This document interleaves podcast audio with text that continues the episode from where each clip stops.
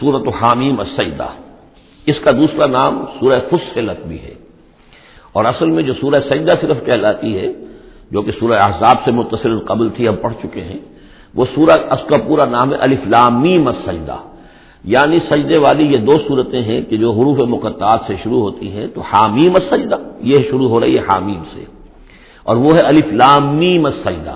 لیکن عام طور پر اس کو صرف سورہ سجدہ کہہ دیا جاتا ہے، لیکن اس کے لیے پھر کیونکہ سجدہ ہی کہیں دونوں کو تو پھر تو بات واضح نہیں ہوگی، تو یہ حامیم السجدہ ہے۔ جیسا کہ میں نے عرض کیا کہ اس کا جو مرکزی مضمون آئے گا وہ ہے دعوت۔ ایک شخص خود اس نے توحید پہچان لی، عقیدے میں توحید اس نے اپنے اختیار کر لی، اپنے خیالات کو، نظریات کو باطل توہمات سے، مشرکانہ خیالات سے نکال دیا، توحید سے اس کا باطل منور ہو گیا، اب اس کا پورا وجود بھی اللہ کے سامنے جھک گیا، اس کی بندگی یا تو ہمتن اللہ کا بندہ ہے، اور اگر کسی باطل نظام کے تحت رہ رہا ہے اور پوری زندگی اللہ کی بندگی اس کے لیے ممکن ہی نہیں ہے، تو اس نظام کے خلاف جد و جہد کے اندر وہ اپنی توانائیاں کھپا رہا ہے۔ دو ہی شکلیں ہو سکتی ہیں، یا تو یہ کہ نظام حق جو ہے غالب ہے، تب تو بڑی سہولت ہے، آپ آسانی کے ساتھ اس نظام کے تحت رہتے ہوئے آپ کا پورا وجود، آپ کا پورا زندگی کا پورا نقشہ جو ہے انفرادی اور اجتماعی پورا کا پورا اللہ کے دین کے نیچے آ گیا۔ خلافت راشدہ میں کیا شکل تھی؟ یہی تو تھی۔ اب نہیں ہے، باطل غالب ہے، تو اب آپ اللہ کی بندگی کتنی کر سکیں گے؟ 5%، 10%، 15%، اور کتنی کریں گے؟ اس سے آگے تو پورے ملک کے اوپر جو ہے کفر کا غلبہ ہے، کفر کا نظام ہے، یہ ساری چیزیں تو ہے، تو آپ بھی تو اس ملک کا حصہ ہے، اس قوم کے فرد ہیں، تو اب اس کا کفارہ کیا ہوگا کہ اس معاشرے کے اندر آدمی رہے انڈر پروٹیسٹ، اس کو ذہناً کبھی ریکنسائل نہ کرے، کبھی تسلیم نہ کرے دل میں، اور زندگی میں سے، اپنی قوتوں میں سے، اپنی صلاحیت میں سے، اپنے اوقات میں سے کم حصہ اپنے لیے اور اپنے اہل و عیال کے لیے رکھے، جو سبسسٹنس لیول کا ہو، اور باقی پورا لگا دے اس نظام کو ختم کرنے کے لیے کہ اس باطل نظام کو جڑ سے اکھیڑ کر پھینکوں اور اللہ کے دین کو قائم کروں۔ یہ کفارہ ہو جائے گا۔ جس شخص نے یہ کام کر لیا، اب اسے کیا کام کرنا ہوگا؟ اب اسے لوگ تلاش کرنے ہوں گے، باطل نظام کو اکھاڑ پھینکنا کوئی آسان کام تو نہیں، ایک آدمی تو نہیں کر سکتا، اکیلا چنا تو باہر نہیں پہنچ سکتا،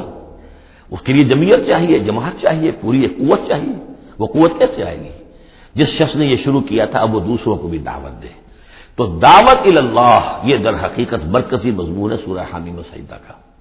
توحید انفرادی سطح پر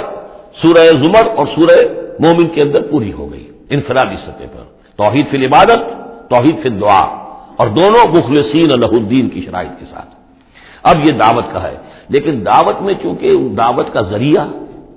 اس کا آرگن کیا ہے، اعلی دعوت کیا ہے؟ قرآن مجید۔ لہذا اس صورت میں آپ دیکھیں گے کہ 6 مقامات پر 6 رکوع ہیں کل، لیکن معلوم ہوتا ہے کہ جیسے میں نے سورہ بنی اسرائیل کا آپ کو بتایا تھا کہ تانا بانا ہے، اس میں 16 جگہ پر قرآن مجید کا ذکر ہے۔ ایک دوسری صورت جو ہے وہ سورہ فرقان ہے، وہ بھی قرآن مجید کا ذکر اس میں بہت کثرت سے ہے۔ ایک یہ تیسری صورت ہے، اس میں قرآن کی عظمت مختلف پہلوؤں سے اللہ تعالیٰ نے بیان کی ہے، اس لیے کہ دعوت اسلامی کا اعلیٰ میڈیم جو ہے وہ یہ قرآن ہے۔ یہ ہم دیکھتے چلے آ رہے ہیں، انذار قرآن کے ذریعے سے، تبشیر قرآن کے ذریعے سے، تذکیر قرآن کے ذریعے سے، تزکیہ نفس قرآن کے ذریعے سے، نصیحت اور واعظ قرآن کے ذریعے سے، یہ سب ہم دیکھتے چلے آ رہے ہیں۔ لہذا اب یہ صورت جو ہے اس کا مرکزی مضمون یہ ہے، باقی یہ کہ اور بھی چیزیں آئیں گی، عام جو مضامین ہیں جو مکی صورتوں کے وہ بھی آئیں گے، اور کچھ اور علمی نکات بھی اور ملیں گے انشاءاللہ العزیز۔ بسم اللہ الرحمن الرحیم۔ حامیم تنزیل من الرحمن الرحیم، یہ اتارا جانا ہے اس کتاب کا جو تم پڑھ رہے ہو اس ہستی کی طرف سے جو الرحمن ہے، الرحیم ہے، جس کی رحمت ایک ٹھاٹھے مارتے ہوئے سمندر کے مانند بھی ہے اور جس کی رحمت میں دوام اور تسلسل بھی ہے۔ کتاب فصلت آیات، یہی سے اس کا دوسرا نام جو ہے فصلت، سورہ فصلت۔ یہ ایک ایسی کتاب ہے کہ جس کی آیات جو ہے خوب کھول کھول کر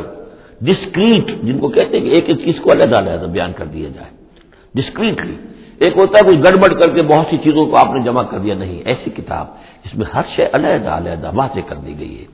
جس کی آیات تفصیل کے ساتھ علیحدہ علیحدہ کر کے بیان کر دی گئی۔ قرآن عربی، ایک قرآن عربی کی صورت میں،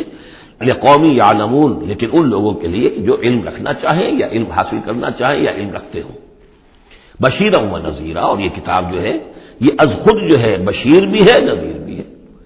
ظاہر بات ہے اسی کے ذریعے سے محمد بشارت دے رہے ہیں، اسی کے ذریعے سے محمد انذار کر رہے ہیں صلی اللہ علیہ وسلم، تو گویا کہ یہ کتاب جو ہے بشیر بھی ہے اور نذیر بھی ہے، جیسا کہ ہم پڑھ چکے ہیں سورہ مریم کے آخر میں،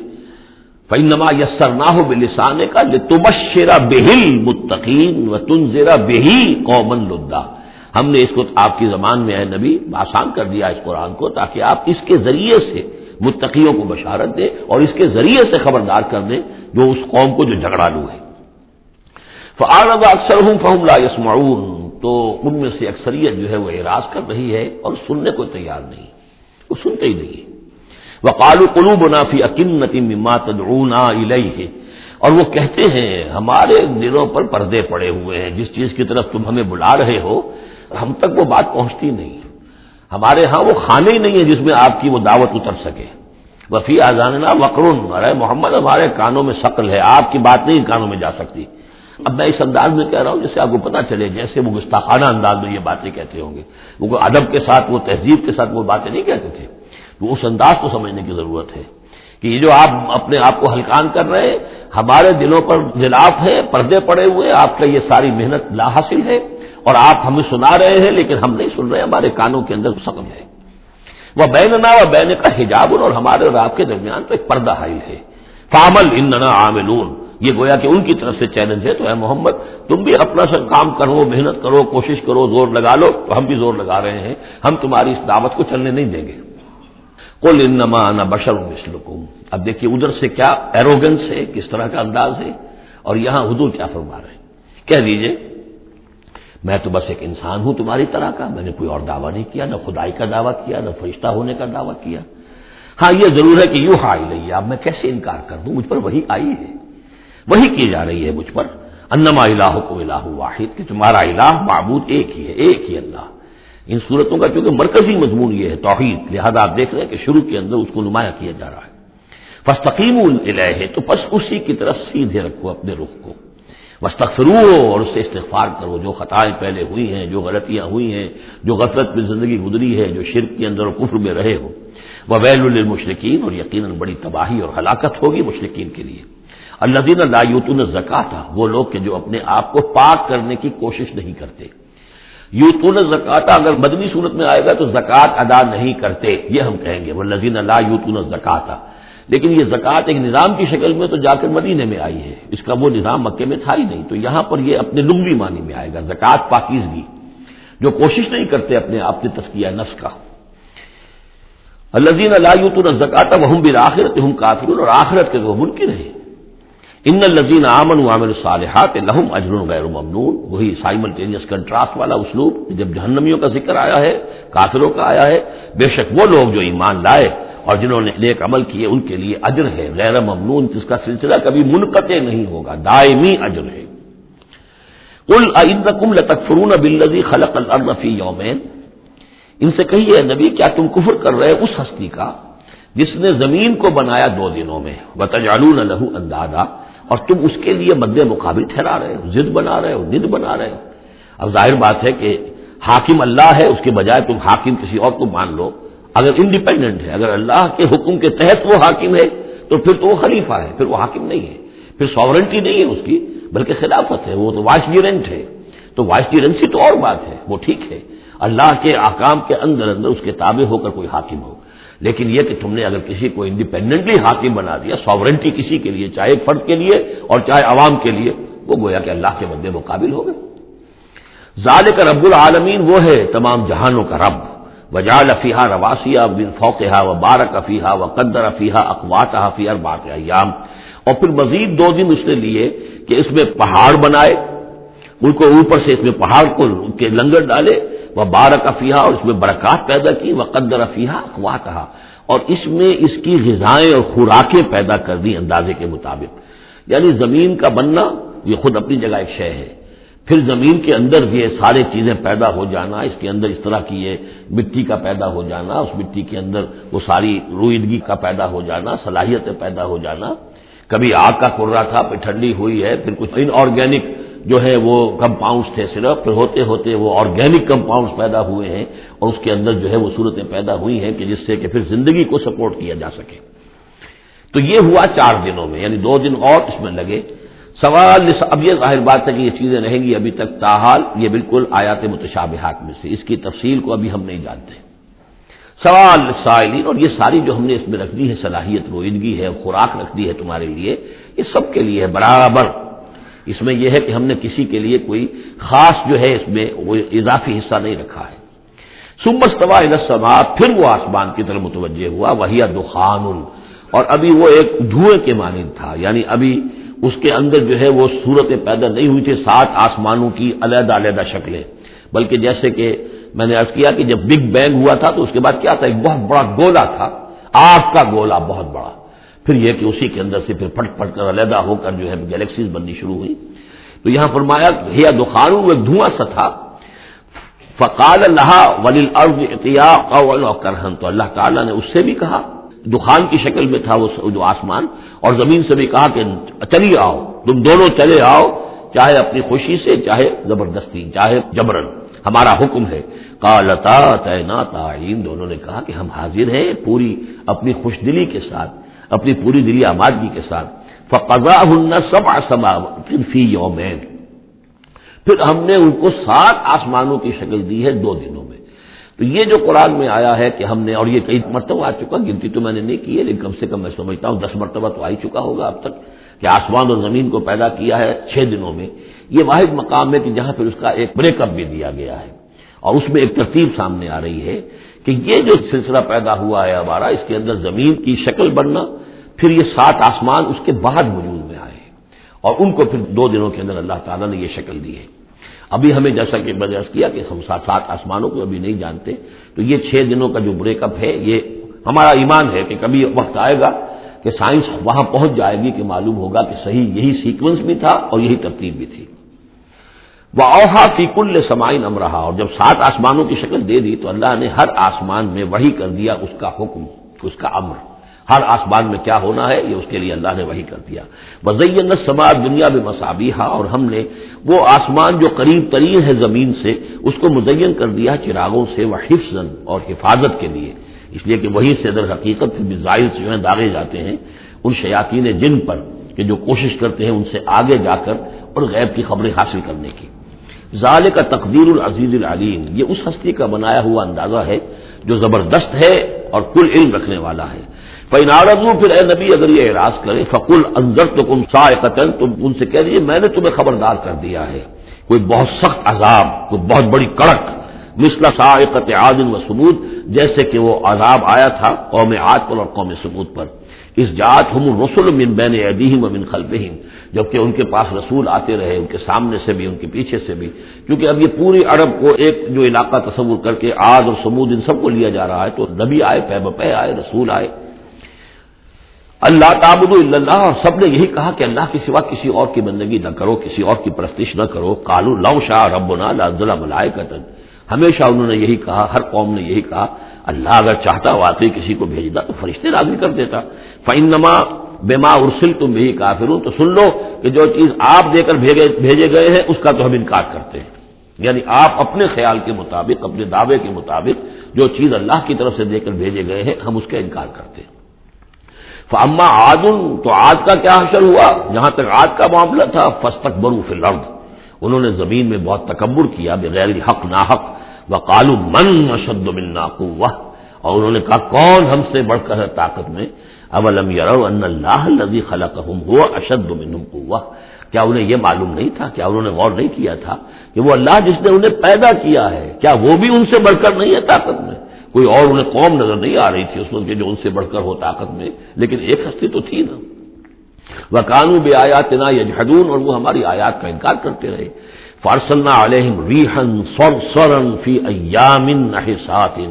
تو ہم نے ان پر چھوڑ دی ہوا بہت سخت، بڑے زور کی، اور یہ جو مصیبت کے دن تھے، نحوست کے دن تھے، فِي أَيَّامٍ نَحِسَاتٍ، ان میں 7 لَيَالٍ و 8 أَيَّام، دوسری جگہ آئے گا یہ جو چلی ہے تیز نہایت باد سرسر، 7 راتیں اور 8 دن مسلسل جھکڑ چلا ہے. لِنُذِيقَهُمْ عَذَابَ الْخِزْيِ، تاکہ ہم انہیں مزہ چکھائیں رسوا کن عذاب کا، فی الحیات الدنیا، اس دنیا کی زندگی میں. وَلَعَذَابُ الْآخِرَةِ أَخْزَىٰ وَهُمْ لَا يُنصَرُونَ، باقی یہ کہ آخرت کا عذاب کہیں زیادہ رسوا کن ہوگا اور وہاں کوئی ان کی مدد کرنے والا نہیں ہوگا. واما سمود فہدیناہم، اسی طرح سمود کو بھی ہم نے تو ان کو ہدایت دی، ہم نے اپنا نبی بھیج دیا، رسول بھیج دیا، نشانی بھی دکھا دی، فاستحبوا العمی علی الہدی، تو انہوں نے ہدایت کے مقابلے میں اندھاپے کو، اندھے پن کو ہی محبوب رکھا، انہوں نے کوئی اپنی آنکھیں کھولنا پسند نہیں کیا، حقائق کو دیکھنا اور اس سے انکار کیا، فاستحبوا العمی علی الہدی، انہوں نے پسند کیا اور محبت رکھی اندھے ہونے ہی سے، بجائے اس کے کہ وہ ہدایت سے استفادہ کرتے، فاخذتھم الصاعقۃ العذاب، تو انہیں بھی پکڑا عذاب کے کڑک نے، عذاب الہو نے، وہ بھی بہت ہی ذلت والا عذاب تھا، بما کانوا یکسبون، ان کے اعمال اور کرتوتوں کی پاداش میں، وَنَجَّيْنَا الَّذِينَ آمَنُوا وَكَانُوا يَتَّقُونَ، اور ہم نے نجات دے دی ان کو جو ایمان لائے تھے اور جنہوں نے تقویٰ کی روش اختیار کی تھی، وَيَوْمَ يُحْشَرُ أَعْدَاءُ اللَّهِ إِلَى النَّارِ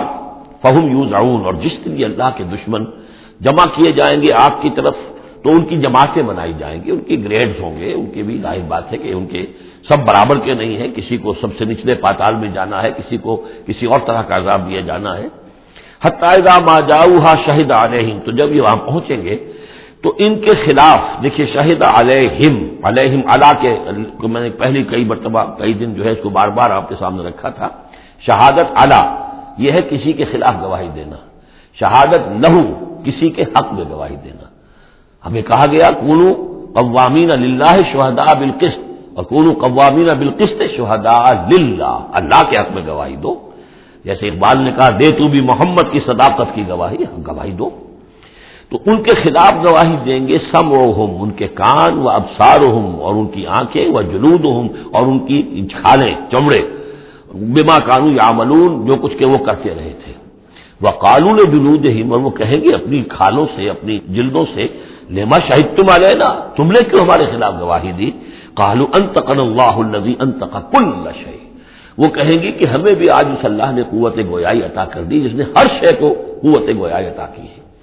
ہر شے کی کوئی زبان ہے جس میں کہ وہ اب تسبیح کر رہی ہے اللہ تعالیٰ کی، وَإِن مِّن شَيْءٍ إِلَّا يُسَبِّحُ بِحَمْدِهِ وَلَٰكِن لَّا تَفْقَهُونَ تَسْبِيحَهُمْ، لیکن تم ان کی تسبیح کو نہیں سمجھ سکتے، یہ سورہ بنی اسرائیل میں ہم پڑھا رہے ہیں،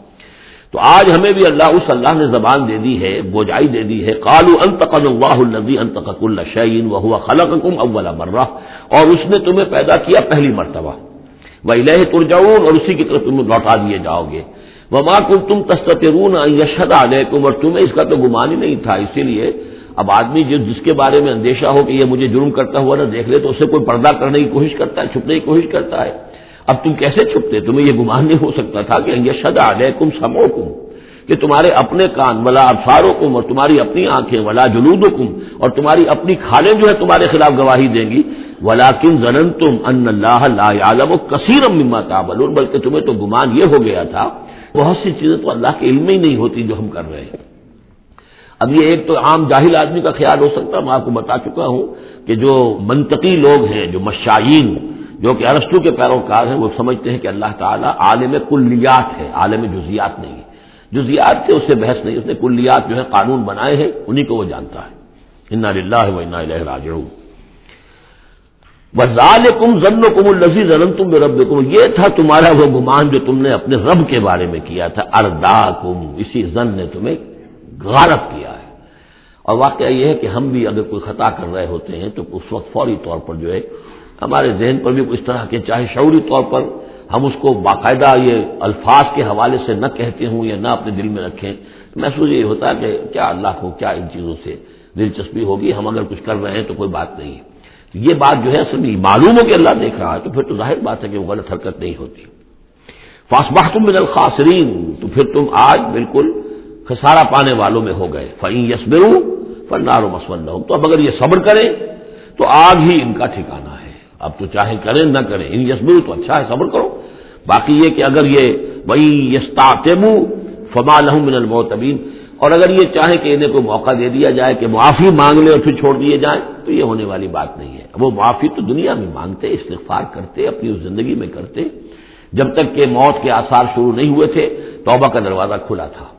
جب تک کہ قیامت کے آثار شروع نہیں ہوئے اس وقت جو لوگ ہوں گے ان کے لیے توبہ کا دروازہ کھلا ہے، لیکن جب انفرادی سطح پر موت کے آثار شروع ہو گئے توبہ کا دروازہ بند، اور اب عالم برزخ میں یا عالم آخرہ میں وہاں توبہ کا کوئی سوال نہیں، وَقَيَّضْنَا لَهُمْ قُرَنَاءَ، اور ہم نے ان کے لیے ایسے ساتھی مقرر کر دیے ہیں، فَزَيَّنُوا لَهُمْ مَا بَيْنَ أَيْدِيهِمْ، جیسے ہر انسان کے ساتھ اللہ تعالیٰ نے فرشتے بھی رکھے ہوئے جو اس کی حفاظت کرتے ہیں، جیسے فرمایا گیا کہ ہم ان پر حفظہ یرسل علیکم حفظہ، تو جس طریقے سے فرشتے حفاظت کرتے ہیں، یا وہ فرشتے ہیں کہ جو اس کے اعمال لکھ رہے ہیں، کرامن کاتبین یعلمون ما تفعلون، اس کا بھی آخری پارے میں ذکر ہے۔ اسی طرح ہر انسان کے ساتھ ایک شیطان ہے جو اللہ نے اس کے ساتھ لگا دیا، جیسے کہ حدیث میں بھی آیا کہ ہر انسان کے ساتھ ایک شیطان ہے، اور اسی میں وہ بات آئی بڑی حکیمانہ کہ کسی صحابی نے جرأت کر کے پوچھ لیا کہ حضور کیا آپ کے ساتھ بھی ہے؟ تو آپ نے فرمایا ہاں میرے ساتھ بھی ہے، لیکن میں نے اسے مسلمان کر لیا، یعنی اپنا تابع بنا لیا ہے، اور وہ اب مجھے کوئی غلط نہیں پہنچا سکتا، لیکن ہے تو صحیح، شیطان تو ہے۔ اسی طریقے سے یہاں دیکھیے وَقَيَّضْنَا لَهُمْ قُرَنَاءَ فَزَيَّنُوا لَهُم مَّا بَيْنَ أَيْدِيهِمْ، تو ہم نے ان کے لیے مقرر کر دیے ہیں ان کے ساتھ رہنے والے قرین، ان کے ساتھی، فَزَيَّنُوا لَهُم مَّا بَيْنَ أَيْدِيهِمْ، تو وہ ان کو مزین کر دیتے ہیں جو چیزیں ان کے سامنے ہیں، وما خلفہم، اور جو ان کے پیچھے ہیں، وَحَقَّ عَلَيْهِمُ الْقَوْلُ فِي أُمَمٍ قَدْ خَلَتْ، نتیجہ کیا ہوتا ہے کہ وہ چونکہ دنیا مزین ہو گئی، اسی میں وہ کھب گئے اور اسی میں گم ہو گئے، فَحَقَّ عَلَيْهِمُ الْقَوْلُ، تو ان کے اوپر اللہ تعالیٰ کے عذاب کی بات وہ راست آئی، وہ سچی ثابت ہوئی، فِي أُمَمٍ قَدْ خَلَتْ مِن قَبْلِهِمْ مِنَ الْجِنِّ وَالْإِنسِ، تو وہ انہی امتوں میں، انہی اقوام میں کہ جو ان سے پہلے جنوں اور انسوں کی گزر چکی ہیں، انہی میں شامل ہو گئے، إِنَّهُمْ كَانُوا خَاسِرِينَ، یقیناً وہ خسارہ پانے والے تھے۔ اب دیکھیے پھر قرآن مجید کا ذکر کس شان سے ہو رہا ہے، وَقَالَ الَّذِينَ كَفَرُوا لَا تَسْمَعُوا لِهَٰذَا الْقُرْآنِ وَأَلْغَوْا فِيهِ لَعَلَّكُمْ تَغْلِبُونَ،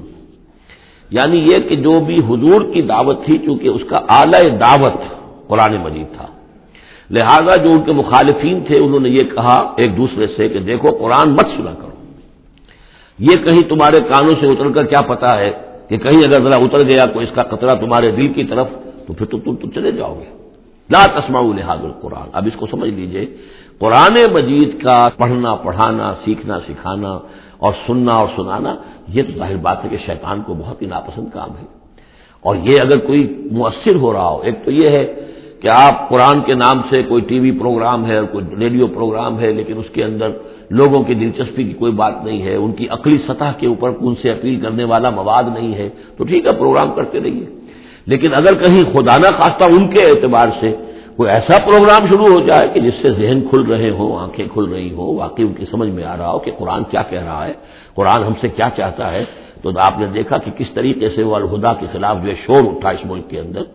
اور آخر وہ قوتیں شیطانی موجود ہیں اور بڑی مؤثر ہیں، ان کو ہمارے ہاں جو بھی اہمیت حاصل ہے۔ نتیجہ یہ ہے کہ ہندوستان میں وہ کیبل پر بھی دکھایا جا رہا ہے، کبھی کبھی دوردرشن پہ دکھا دیا جاتا ہے، لیکن پاکستان میں بین ہے، پاکستان کا ٹی وی جو ہے وہ میرا پروگرام نشر نہیں کر سکتا، باقی لوگ جو ہیں کوئی مشرق کی بات کر جائے، کوئی مغرب کی بات کر جائے، نہ کوئی تسلسل ہو۔ یہی وجہ ہے کہ جب میں نے وہ پروگرام رکھا تھا تو میں نے کہا تھا ہر ہفتے پروگرام ہوگا اور اسی ٹائم پر ہوگا تاکہ لوگوں کو معلوم ہو، اور وہ پورا ٹیلی کاسٹ ہوتا تھا پورے نیشنل ہک اپ پر، پورے ملک کے اندر ایک ہی وقت میں، تاکہ لوگوں کو معلوم ہو تو ایک تسلسل کے ساتھ دیکھیں، کیونکہ وہی جو میں جس کا تذکرہ کر چکا ہوں، مطالعہ قرآن حکیم کا ایک منتخب نصاب، اسی کو میں نے اس کے اندر بیان کیا تھا، اس میں تدریج ہے، ایک منطقی ترتیب کے ساتھ، تدریج کے ساتھ، کڑی کے ساتھ کڑی جڑتی ہوئی بات سامنے آ رہی تھی، تو ظاہر بات ہے کہ باطل اور شیطانی قوتیں اسے گوارا نہیں کر سکتی۔ تو فرمایا وقال الذین کفروا، کہا ان لوگوں نے جنہوں نے کفر کیا ہے، لا تسمعوا لهذا القرآن، مت سنو اس قرآن کو، والغوا فیہ، اور اس کے اندر تم ہوٹنگ کیا کرو، شور مچایا کرو، جب محمد قرآن سنائے سیٹیاں بجاؤ تاکہ لوگوں کے کانوں میں قرآن نہ جائے، لعلکم تغلبون، تمہارے غالب ہونے کی یہی واحد شکل ہے تاکہ تم غالب آؤ، ورنہ یہ کہ محمد صلی اللہ علیہ وسلم کی زبان مبارک سے جو یہ قرآن بیان ہو رہا ہے اور لوگ سنیں گے اگر تو پھر تمہارے لیے، جیسے کہا تھا منافقین نے کہ یا اہل یثرب لا مقام لکم اليوم، آج تمہارے لیے یہاں کوئی موقع نہیں، غزوہ احزاب کے موقع پر کہا تھا کہ تمہارے یہاں کھڑے ہونے کا تمہارا یہ کوئی جگہ نہیں، کوئی ٹھکانہ نہیں، فرجعوا، لوٹ جاؤ۔ اسی طرح اگر اس قرآن کی دعوت کو نہ روکا تم نے، اور اگر کہیں لوگ اس قرآن کو سنتے رہے تو پھر تمہارا کوئی ٹھکانہ نہیں۔ فَلَنُذِيقَنَّ الَّذِينَ كَفَرُوا عَذَابًا شَدِيدًا، اب دیکھیے اللہ تعالیٰ کا بھی جو غصہ یہاں ظاہر ہو رہا ہے، میرا کلام جو میں نے لوگوں کی ہدایت کے لیے، ہدی للناس وبینات من الہدی والفرقان، میری سب سے بڑی نعمت نو انسانی کے لیے، اس کو اگر یہ روکنا چاہتے ہیں اور نہیں چاہتے کہ لوگوں کے کانوں تک اور ان کے دماغوں تک بات پہنچے، تو ہم ان لوگوں کو فَلَنُذِيقَنَّ، وہی اسلوب ہے بہت زوردار، ہم لازماً ان کو مزہ چکھائیں گے، ان کافروں کو، عذابًا شدیدًا، بہت سخت عذاب کا، وَلَنَجْزِيَنَّهُمْ أَسْوَأَ الَّذِي كَانُوا يَعْمَلُونَ، اور ہم بہت ان کو سزا دیں گے، بہت برا، سب سے برے کام جو یہ کر رہے ہیں ان کے حساب سے ان کی جزا اور ان کی سزا معین ہوگی۔ ذالک جزاء اعداء اللہ النار، یہ ہے جزا، جزا جو ہے ان اللہ کے دشمنوں کی آگ ہے۔ یہ قرآن کے دشمن ہے، اللہ کے دشمن ہے، قرآن اللہ کا کلام ہے۔ لہم فیہا دار الخلد، اور اس آگ میں ان کے لیے ہمیشہ کا رہنا۔ جزام بما کانوا بآیاتنا یجحدون، بدلہ ہوگا ان کے لیے اس کا کہ وہ ہماری آیات کا انکار کرتے رہے۔ وقال الذین کفروا ربنا ارنا الذین اضلانا من الجن والانس، اور کہیں گے وہ کافر، عوام الناس کی ہوں گی، وہ کہیں گے، وابلہ کریں گے، پروردگار ہمیں ذرا ان لوگوں کو دکھا دے جنات اور انسانوں میں سے جنہوں نے ہمیں گمراہ کیا، جو ہمیں روکتے رہے، جو ہمارے راستے میں آڑ بن گئے، جنہوں نے ہماری عقلوں پر پردے ڈال دیے، ذرا ان کو ہمارے سامنے لا، تاکہ نجعلہما تحت اقدامنا، ہم انہیں اپنے قدموں کے نیچے رونے کہ انہوں نے ہمیں اس کتاب سے روکا، انہوں نے ہمیں محمد صلی اللہ علیہ وسلم سے ورغلایا، ان سے ان کے بارے میں طرح طرح کے شکوک و شبہات ہمارے دلوں میں پیدا کیے، اور اس دعوت سے ہمیں، ہمارے اور اس دعوت کے مابین آڑ بن گئے، روک بن گئے۔ وقال الذين كفروا ربنا ارنا الذين اضلنا من الجن والانس نجعلهما تحت اقدامنا ليكونا من الاسفلين، تاکہ وہ ہو جائیں سب سے نیچے والے، سب سے گھٹیا۔ ان الذين قالوا ربنا الله، اب یہاں سے جو 7 آیات آ رہی ہیں اس سورہ مبارکہ کی، یہ ہمارے منتخب نصاب کا، جس کا ذکر آج بھی ہو گیا ہے، اس کا جو پہلا حصہ ہے اس کا یہ چوتھا درس ہے۔ پہلے حصے میں 4 درس ہیں، اور میں نے عرض کیا تھا آپ کو کہ اس میں دروس جو ہیں وہ جامع ہیں۔ سورۃ العصر نجات کے لیے 4 شرطیں بیان کر رہی ہیں، والعصر ان الانسان لفی خسر الا الذین آمنوا وعملوا الصالحات وتواصوا بالحق وتواصوا بالصبر۔ یہ سب سے چھوٹی صورتوں میں سے 3 ہی صورتیں، 3 آیتوں کی، ان میں سے ایک یہ ہے۔ پھر یہی مضمون آیت البر، آیت نمبر 177 سورہ بقرہ۔ پھر یہی مضمون سورہ لقمان کا دوسرا رکوع، حضرت لقمان کی شخصیت کے حوالے سے، اور یہ ہے اس کا کلائمیکس، یہ چوٹی ہے۔ یعنی یہ کہ ایمان کی چوٹی کیا ہے، اور تواصی بالحق کی چوٹی کیا ہے، اور تواصی بالصبر کی چوٹی کیا ہے، چوٹی ہر ایک شے کی کیا ہے، وہ ہے کہ جو یہاں آ رہی ہے، کلائمیکس۔ اور اسی کے عین درمیان میں یہ یوں سمجھیے کہ یہ ہیرا ہے، یہ ایک بہت بڑا ہیرا ہے کہ جو اس ہار کے اندر لٹکا ہوا ہے، یہ 7 آیات کا، اور بالکل درمیان میں وہ آیت آئے گی کہ جو اس سورت کا عمود ہے۔ ان الذین قالوا ربنا اللہ ثم استقاموا، بے شک وہ لوگ جنہوں نے کہا ہمارا رب اللہ ہے پھر اس پر جم گئے۔ یہ استقامت میں قیامت ہے، قیامت مضمر ہے۔ اللہ کو کہہ دینا کہ میں نے اللہ کو مانا آسان ہے، اس پر جم جانا آسان نہیں ہے۔ جم جانے کا مطلب یہ کہ دل بھی ٹھک جائے، توکل بھی اسی پر ہو، اس کی رضا پر انسان راضی رہے، کوئی شکوہ شکایت اس کے کسی فیصلے کے خلاف اپنے دل میں نہ پیدا ہو، اور پھر یہ کہ اللہ تعالیٰ جو حکم دے رہا ہے اس کو بجا لائے انسان تن من دھن کے ساتھ۔ ان صلاتی و نسخی و محیایا و مماتی اللہ رب، ٹھکنے کا مطلب تو یہ۔ اسی کے لیے حضور سے بھی ایک مرتبہ کسی ایک صحابی نے سوال کیا تھا، حضور میں زیادہ لمبی چوڑی باتیں نہ سمجھ سکتا ہوں، نہ یاد رکھ سکتا ہوں، مجھے تو اسلام کی حقیقت اور دین کی حقیقت ایک جملے میں بتا دیجئے کہ اسے میں گرہ سنبھال لوں۔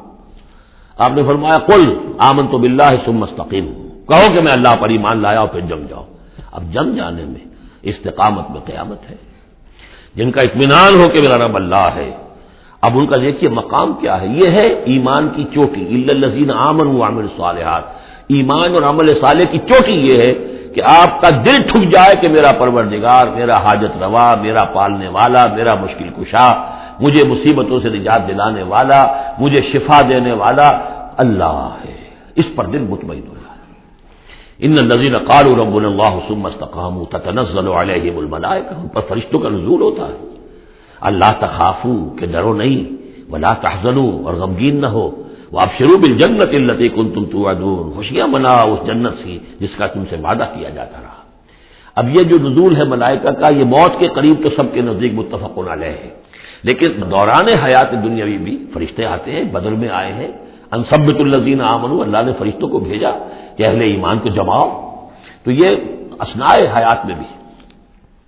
وَلَكُمْ فِيهَا مَا تَشْتَهِي أَنفُسُكُمْ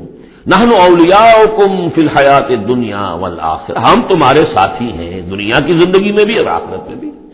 اس سے خود ثابت ہو رہا ہے کہ دنیا کی زندگی میں یہ ان کو پیغام دیا جا رہا ہے، جافذہ۔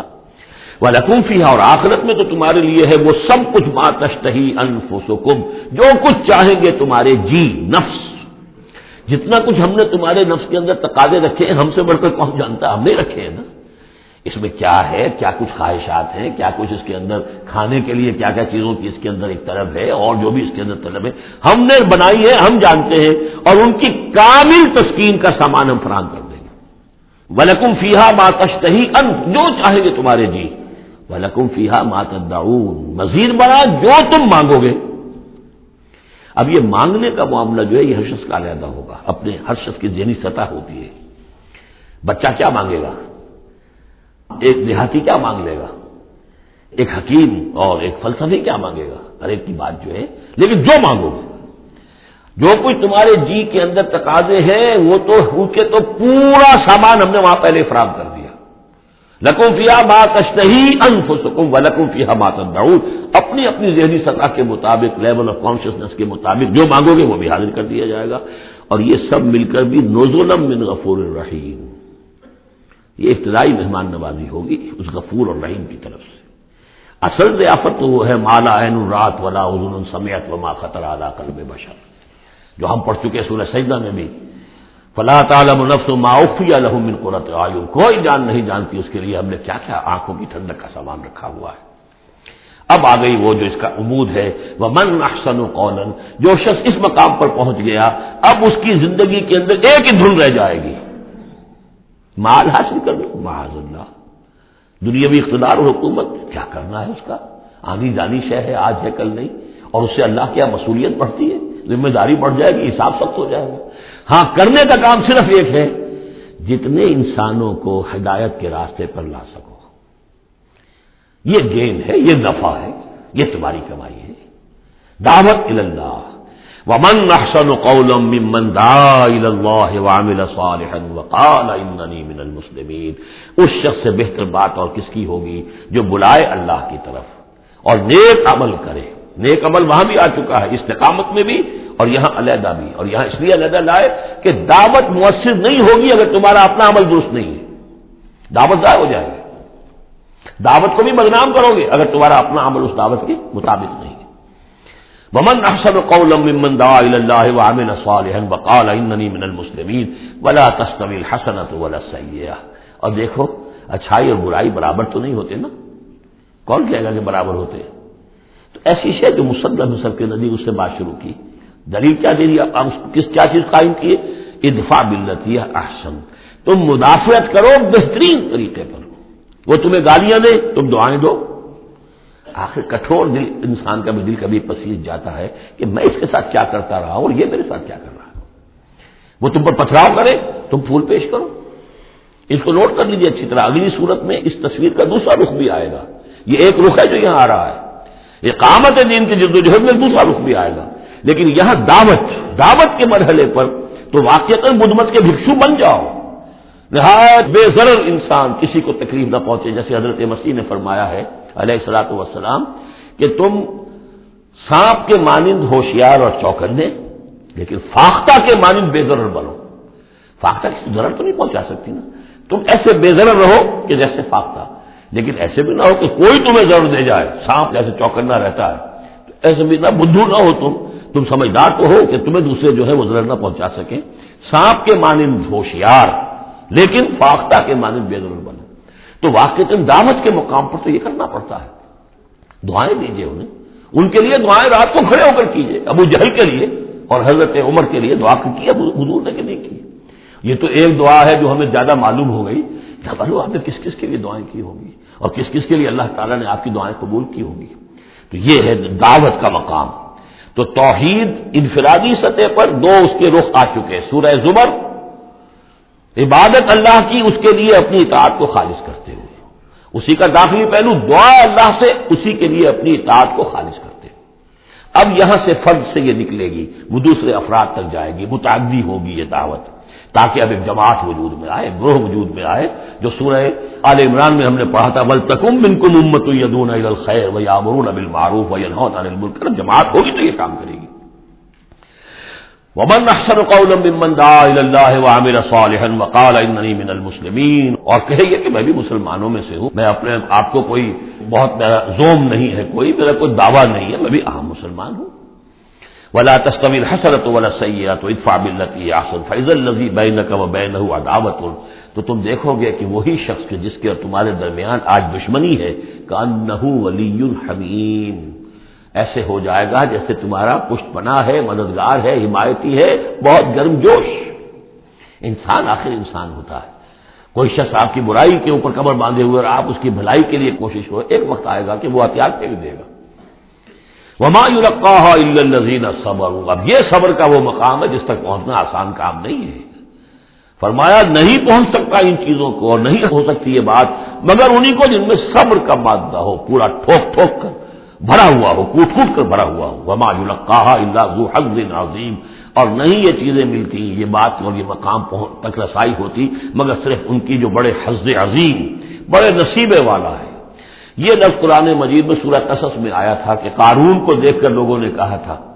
کہ یہ تو انہ لذو حظ عظیم، اس کے ٹھاٹ باٹ دیکھو، اس کی سواری دیکھو، اس کا لباس دیکھو، اس کے قدم و حجم دیکھو، یہ تو بڑا نصیب والا ہے. وہ پھر جب وہ دھسا دیا گیا تو انہوں نے کہا کہ اللہ کے ہم پر بڑی نعمت ہوئی کہ ہمیں اس طرح کا اس نے مال نہیں دیا کہ ہمیں بھی دھسا دیتا. لیکن حظ عظیم ہے تو یہ ہے جو اس کردار کے لوگ ہوں، ان الذین قالوا ربنا اللہ ثم استقاموا ومن احسن قولا ممن دعا الی اللہ وعمل صالحا، پھر ادفع باللتی ہے احسن. اس طریقے سے وما یلقاھا الا الذین صبروا وما یلقاھا الا ذو حظ عظیم واما ینزغنک من الشیطان نزغ فاستعذ باللہ، اور اگر کبھی شیطان سے تمہیں کوئی چھوٹ لگنے ہی لگے، یعنی کبھی غصہ آنے لگے، کسی نے کچھ کہا اور غصہ آیا، اندر سے محسوس ہوا، فاستعذ باللہ، فوراً اللہ کی پناہ طلب کر لو کہ اللہ تعالیٰ اللہ مجھے بچا اس سے، انہ هو السمیع العلیم. یہ آیت آ چکی ہے سورہ اعراف میں، وہاں ہوا اضافی نہیں تھا، یہاں گویا کہ اور زور دے کر یقیناً وہی ہے سب کچھ سننے والا اور سب کچھ جاننے والا. ومن آیاتہ اللیل والنہار، اور اس کی آیات ہی میں سے ہے رات بھی اور دن بھی، والشمس والقمر، اور سورج بھی اور چاند بھی. لا تسجدوا للشمس ولا للقمر، دیکھو سجدہ مت کرو نہ سورج کو اور نہ چاند کو، واسجدوا للہ الذی خلقہن، بلکہ سجدہ کرو اس اللہ کو جس نے ان سب کو پیدا کیا. ان کنتم ایاہ تعبدون، اگر تم واقعتاً اسی کی بندگی کرتے ہو. فإن استکبروا، پھر اگر وہ استکبار کریں، فالذین عند ربک، تو اے نبی اگر یہ سجدہ مجھے کرنے کو تیار نہیں تکبر کی بنا پر، تو وہ فوجوں کی فوجیں جو ہے فرشتوں کی جو میرے پاس ہیں، فالذین عند ربک، جو تیرے رب کے پاس ہیں، یسبحون لہ باللیل والنہار، وہ تو دن رات اس کی تسبیح میں لگے ہوئے. ونحن نسبح بحمدک ونقدس لک، یہ تو سورہ بقرہ کے چوتھے رکوع کے شروع میں آئی گیا تھا. وَهُمْ لَا يَسْأَمُونَ، اور وہ اس تسبیح کے اندر اور ہماری حمد کرنے میں، یُسَبِّحُونَ لَهُ بِاللَّيْلِ وَالنَّهَارِ وَهُمْ لَا يَسْأَمُونَ، تھکتے نہیں ہیں. سجدہ کر لیے.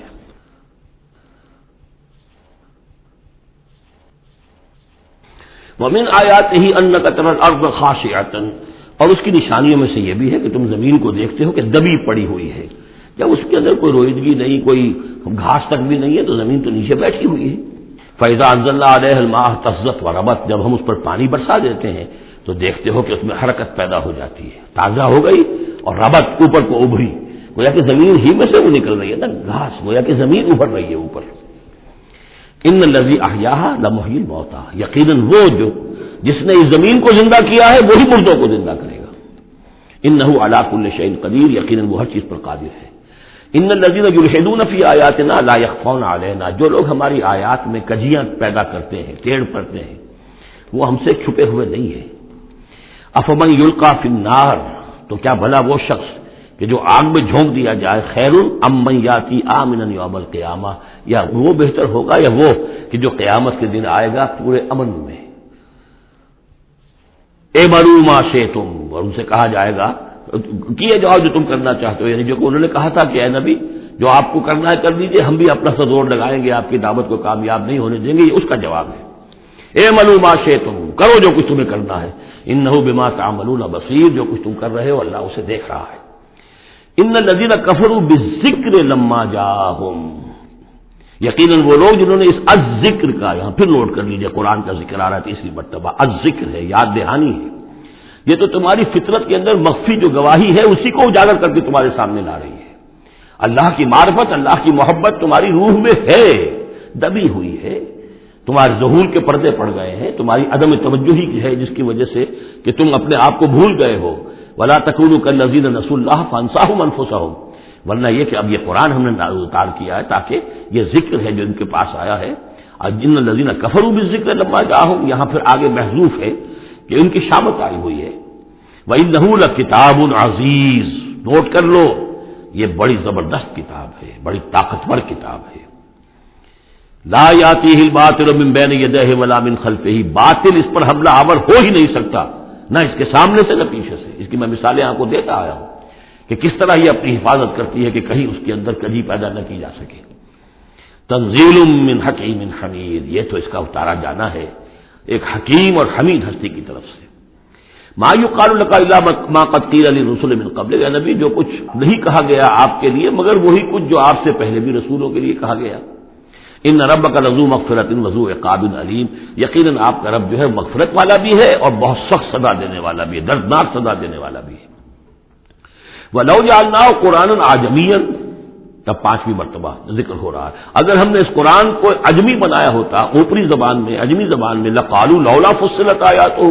تو یہ کہتے کہ اس کی آیات واضح کیوں نہیں کی گئی؟ عجمی عربی، کیا کتاب عجمی زبان میں اور قوم ہے عربی؟ قل هو للذین آمنوا هدى وشفاء، کہہ دیجئے کہ یہ قرآن عربی جو ہم نے نازل کیا ہے یہ ان لوگوں پر جو ایمان لائیں ان کے حق میں ہدایت بھی ہے، شفا بھی ہے۔ والذین لا یؤمنون فی آذانہم وقر، اور واقعتاً جو لوگ ایمان نہیں لاتے ان کے کانوں میں بوجھ ہے، ثقل ہے۔ وهو علیہم اعمی، اور یہ قرآن ان پر اندھاپا بن چکا ہے، یعنی قرآن جو ہے اس کی حقیقت کو یہ نہیں دیکھ پا رہے۔ اولئک ینادون من مکان بعید، انہیں تو ایسے لگ رہا ہے جیسے کہیں دور سے کوئی انہیں پکار رہا ہے، اس کی بات جو ہے انہیں عجیب سی لگتی ہے۔ وَلَقَدْ آتَيْنَا مُوسَى الْكِتَابَ فَاخْتَلَفَ فِيهِ، اور ہم نے موسیٰ کو بھی کتاب دی تھی تو اس میں اختلاف کیا گیا۔ وَلَوْلَا كَلِمَةٌ سَبَقَتْ مِن رَّبِّكَ لَقُضِيَ بَيْنَهُمْ،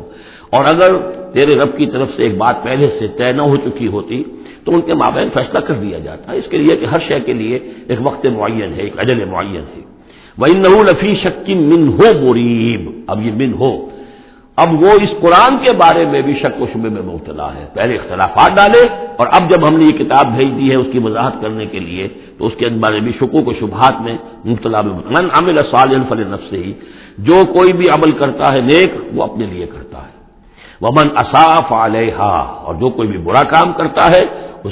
اس کا جو وبال ہے سارا کا سارا اسی پر آئے گا۔ وما ربک بظلام للعبید، اور نہیں ہے آپ کا پروردگار اپنے بندوں کے حق میں ہرگز ظلم کرنے والا کسی بھی درجے میں۔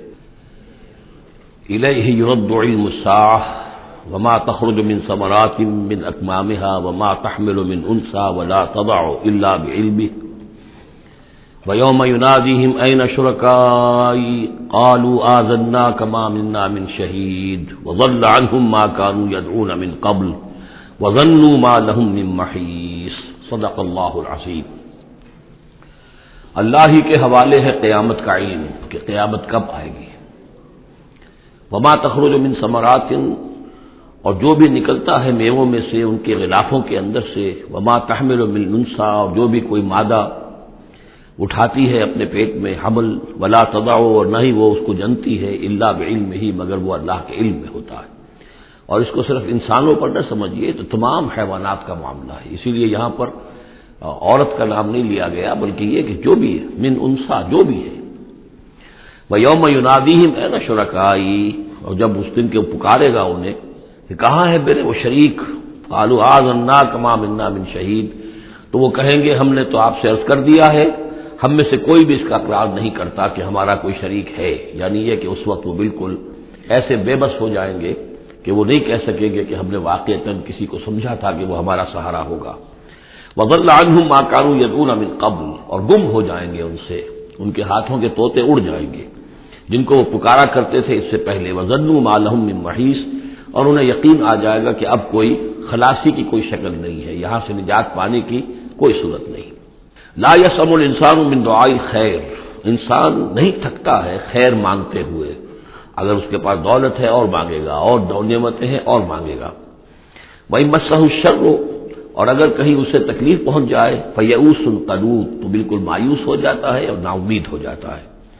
وَلَئِنْ رَزَقْنَاهُ رَحْمَةً مِنَّا مِنْ بَعْدِ ضَرَّاءٍ مَسَّتْهُ، اور اگر ہم انہیں اپنی رحمت کا مزہ چکھا دے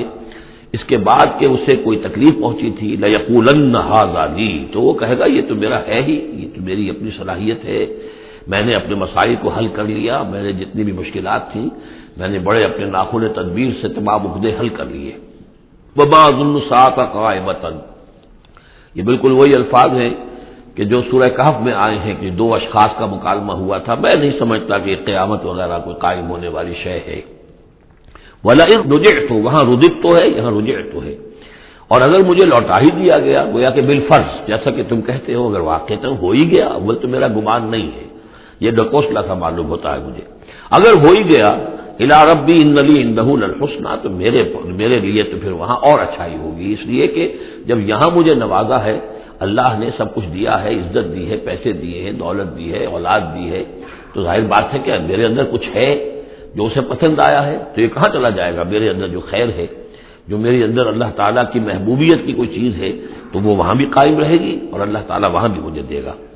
فَلَنُنَبِّئَنَّ الَّذِينَ كَفَرُوا بِمَا عَمِلُوا، تو پھر ہم پوری طریقے سے جتلا دیں گے ان کافروں کو جو کچھ کے عمل انہوں نے کیے ہوں گے۔ وَلَنُذِيقَنَّهُم مِّنْ عَذَابٍ غَلِيظٍ، اور انہیں لازماً مزہ چکھائیں گے بہت ہی گاڑھے عذاب کا۔ وَإِذَا أَنْعَمْنَا عَلَى الْإِنسَانِ أَعْرَضَ وَنَأَى بِجَانِبِهِ، اور جب ہم انسان پر نعمتوں کی بارش کر دیتے ہیں تو پھر وہ ذرا اپنا رخ پھیر لیتا ہے اور اپنی جانب، ایک جانب کو مڑ جاتا ہے، پہلو موڑ لیتا ہے۔ وَإِذَا مَسَّهُ الشَّرُّ فَذُو دُعَاءٍ عَرِيضٍ، اور جب کوئی تکلیف اسے پہنچتی ہے تو بڑی لمبی چوڑی دعائیں کرنے لگتا ہے۔ قُلْ أَرَأَيْتُمْ إِنْ كَانَ مِنْ عِندِ اللَّهِ ثُمَّ كَفَرْتُمْ بِهِ، اے نبی ان سے کہیے کہ ذرا سوچو، تھوڑی دیر کے لیے فرض کر لو کہ یہ جو میں پیش کر رہا ہوں قرآن، یہ اللہ ہی کی طرف سے ہو، امکان تو ہے نا، 1%، 2%، 3%، کسی درجے میں تو امکان ہے۔ ثُمَّ كَفَرْتُمْ بِهِ، اور پھر تم نے اس کا کفر کیا۔ من اضل ممن ہوا فی شقاق بعید، تو کون ہوگا زیادہ بھٹکا ہوا اس سے کہ جو اس طرح کی ضدم زندہ کے اندر جا پڑا ہے؟ یعنی سوچو ذرا، غور کرو، جیسے اس سے پہلے آیا ہے کہ میں تم سے کہتا ہوں ایک ایک کر کے، دو دو کر کے، اکیلے اکیلے، دو دو مل کر گفتگو کرو، سوچو سمجھو کہ کیا اس شخص کے اندر کوئی دیوانگی کے آثار ہیں، کوئی ان کے اندر کوئی کبھی ان کی زندگی کے اندر اس سے پہلے جو 40 برس تمہارے درمیان بسر کی ہے کبھی کوئی جھوٹ بولا ہے؟ اب یہ آخری مرتبہ پھر قرآن مجید کا ذکر آ رہا ہے اور یہ سب سے اہم ہے ہمارے اس موجودہ دور کے لحاظ سے۔ سنریہم آیاتنا فی الآفاق وفی انفسہم حتی یتبین لہم انہ الحق، ان قریب ہم انہیں دکھائیں گے اپنی آیات آفاق میں بھی، یہ پوری کائنات جو ہے، آسمان اور زمین، آفاق، وفی انفسہم، ان کی اپنی جانوں کے اندر بھی، حتیٰ یتبین لہم انہ الحق، یہاں تک کہ یہ بات بالکل واضح ہو جائے گی ان کے لیے، مبرہن ہو جائے گی کہ یہ قرآن حق ہے۔ اس سے اشارہ ہو رہا ہے اس معلومات کے ایکسپلوژن کی طرف کے جو آج ہو رہا ہے، اور یہ کوئی زیادہ پرانی بات نہیں ہے، یہ زیادہ زیادہ یوں سمجھیے کہ یہ سائنس کی ڈیولپمنٹ 200 برس کا ہے معاملہ، اور اس میں بھی جو ایکسپلوژن ہوا ہے یہ تو ہاف سینچری سے زیادہ کا مسئلہ نہیں ہے، اسی کے اندر ہوا ہے۔ اور اصل میں آج کے دور میں قرآن مجید کے اعجاز کو ثابت کرنے کے لیے کہ یہ معجزہ ہے، سب سے اہم پہلو یہ ہے۔ تو میں نے جو تعارفی گفتگو کی تھی اس دورہ ترجمہ قرآن سے پہلے، تو میں نے عرض کیا تھا کہ قرآن مجید کے اعجاز کے پہلو بے شمار ہیں، کس کس پہلو سے قرآن معجزہ ہے ہم اس کا احساس نہیں کر سکتے، لیکن موٹی بات یہ سمجھ لیجئے کہ جب قرآن نازل ہوا ہے تو اس کا معجزہ ہونا سب سے زیادہ اس اعتبار سے تھا کہ اپنی ادبیت، اپنی فصاحت، اپنی بلاغت کے اعتبار سے معجزہ تھا، اور اسی پہلو سے چیلنج کیا گیا۔ تمہارے ہاں شعراء ہیں، تمہارے ہاں خطباء ہیں، تمہارے ہاں ادب کا بڑا ذوق ہے، کوئی اس جیسی ایک صورت بنا کر لے آؤ۔ باقی یہ کہ نبی سائنسی معلومات تھی ان کے پاس، دوسرے یہ کہ جو فینومینا آف دی نیچر ہے قرآن میں، جو آسمان زمین دیکھو، اب ظاہر بات ہے اس وقت وہ آدمی کیا دیکھ رہا تھا؟ اپنی ننگی آنکھ سے جو کوئی دیکھتا تھا وہی دیکھ رہا تھا نا، لیکن آج انسان دیکھ رہا ہے ٹیلیسکوپس کی مدد سے، آج انسان دیکھ رہا ہے مائکروسکوپس کی مدد سے، الیکٹرانک مائکروسکوپ سے، آج جو انسان کے معلومات کا ذریعہ جو ہے، تو گویا کہ وہ آیات الہیہ جو قرآن مجید میں جن کے اشارے کر دیے گئے، ان کو جو 1400 برس قبل کا انسان دیکھ رہا تھا اور جو انہیں آج کا انسان دیکھ رہا ہے، وہ زمین و آسمان کا فرق ہے۔ اور ہوتے ہوتے یہ ثابت ہوتا چلا جا رہا ہے کہ جو کچھ قرآن مجید نے کہا تھا وہی حق ہے۔ اس میں اگرچہ ابھی کچھ حصے رہ گئے ہیں، لیکن بہت سے پہلو ہیں جو واضح ہو رہے ہیں، اور روزانہ کوئی شکل ایسی آتی ہے کہ جس سے کہ ان سائنسی حقائق سے قرآن مجید کا حق ہونا ثابت ہوتا ہے۔ لہذا آج کے دور میں اس کام کو بہت اہمیت حاصل ہے کہ اس کے لیے محنت کی جائے، کوشش کی جائے۔ اب اتفاق کی بات ہے کہ یہ کام کیا بھی ہمارے ہاں تو بہرحال جو سب سے بڑی نمایاں کتاب ہے وہ ایک فرینچ سرجن نے کیا، وہی مان لے آئے، مہارس مکائی، لیکن یہ کہ کسی مسلمان کو یہ توفیق نہیں ہوئی کہ وہ مطالعہ کرتا ان سائنسز کا اور ان کے حوالے سے، پھر وہ کمپیریٹو اسٹڈی کرتا بائبل اور قرآن کے مابین، اور پھر دعوے کے ساتھ کہہ سکتا کہ سائنسی جو بھی انکشافات آج تک ہوئے ہیں قرآن کا ایک حرف بھی غلط ثابت نہیں ہوا۔ ہاں، قرآن مجید کے ان الفاظ سے جو معنی پہلے سمجھے گئے تھے جبکہ معلومات کا دائرہ محدود تھا وہ غلط ہو سکتے ہیں، لیکن قرآن کا لفظ غلط ثابت نہیں ہوا۔ آج قرآن کا وہ لفظ زیادہ اجاگر ہو کر، روشن ہو کر، جیسا کہ میں نے آپ سے عرض کیا علقہ، اب علقہ کہاں سے لے آئے؟ اب یہ علقہ فائدہ، فواد، فائدہ اس سے ہے، تو یہ چیزیں اب اور زیادہ واضح ہوتی جا رہی ہیں، یا کہ تمام اجرام سماویہ کا کل فی فلک یسبحون جتنا آج معلوم ہے یہ پہلے تو معلوم نہیں تھا۔ کئی دور آئے ہیں، پہلے انسان سمجھتا تھا زمین ساکن ہے سورج چلتا ہے، پھر سوچا کہ نہیں نہیں یہ تو سورج ساکن ہے زمین چلتی ہے، آج ہمیں معلوم ہے کوئی شے ہے ہی نہیں، سکون محال ہے قدرت کے کارخانے میں، کوئی ذرہ بھی جو ہے اندر جو ایک ایٹم ہے وہاں بھی حرکت ہے، وہ نیوٹرانز جو ہے وہ کس طریقے سے چکر لگا رہے ہیں بے تابانہ، حرکت ہی حرکت ہے۔ تو اس اعتبار سے قرآن مجید جدید سائنسی اکتشافات کے ذریعے سے جس طریقے سے اس کے حقائق مبرہن ہو رہے ہیں اس پر زیادہ توجہ کی ضرورت، البتہ اس میں تکلف کرنا اور زبردستی کرنا نہیں، جہاں وہ بات ابھی واضح نہیں ہے صاف مان لو، جو بھی ہم سورہ آل عمران میں پڑھ آئے ہیں کہ یہ بات ابھی واضح نہیں ہے، لیکن ہمیں یقین ہے کلو میں نند ربنا، یہ سب اللہ کی طرف سے ہے، وقت آئے گا کہ ثابت ہو جائے گا کہ جو کچھ قرآن نے جو الفاظ استعمال کیے تھے جو حقیقت منکشف ہوگی وہ عین ان الفاظ میں صحیح صحیح فٹ ہو جائے گی، اگرچہ ابھی ہم اس کی وضاحت نہیں سمجھ سکتے۔ تو جہاں تکلف نہ کیا جائے، تصنع نہ کیا جائے، کھینچتان نہ کی جائے، یہ نہ کیا جائے، یہ بعض لوگوں نے یہ کیا ہے، لیکن یہ کہ جہاں تک کہ وہ حقائق ثابت ہو چکے ہوں تو ان کو بہرحال استعمال میں لایا جانا چاہیے کہ قرآن مجید کی حقانیت کو اس کے ذریعے سے مبرہن کیا جائے۔ اب دیکھیے یہ لفظ جو آیا ہے سنوریہم، اب سین جب آتا ہے فعل مضارع پر تو مستقبل کی بات بن جاتا ہے، مستقبل میں ہم دکھائیں گے انہیں اپنی نشانیاں۔ اب ظاہر بات ہے سائنس جو ہے وہ اسٹڈی کر رہی ہے، ایکسپلور کر رہی ہے، خلا کو ایکسپلور کر رہی ہے، اور سمندروں میں ایکسپلوریشن ہو رہی ہے، آرکٹک اور انٹارکٹک کی ایکسپلوریشن، کہاں کہاں تک انسان پہنچا ہے، کیسی جان جوکھوں میں ڈال کر لوگوں نے جو ہے وہ چیزیں جو ہے معلومات کا خزانہ جمع کیا ہے۔ سنوریہم آیاتنا فی الآفاق وفی انفسہم حتی یتبین لہم انہ الحق،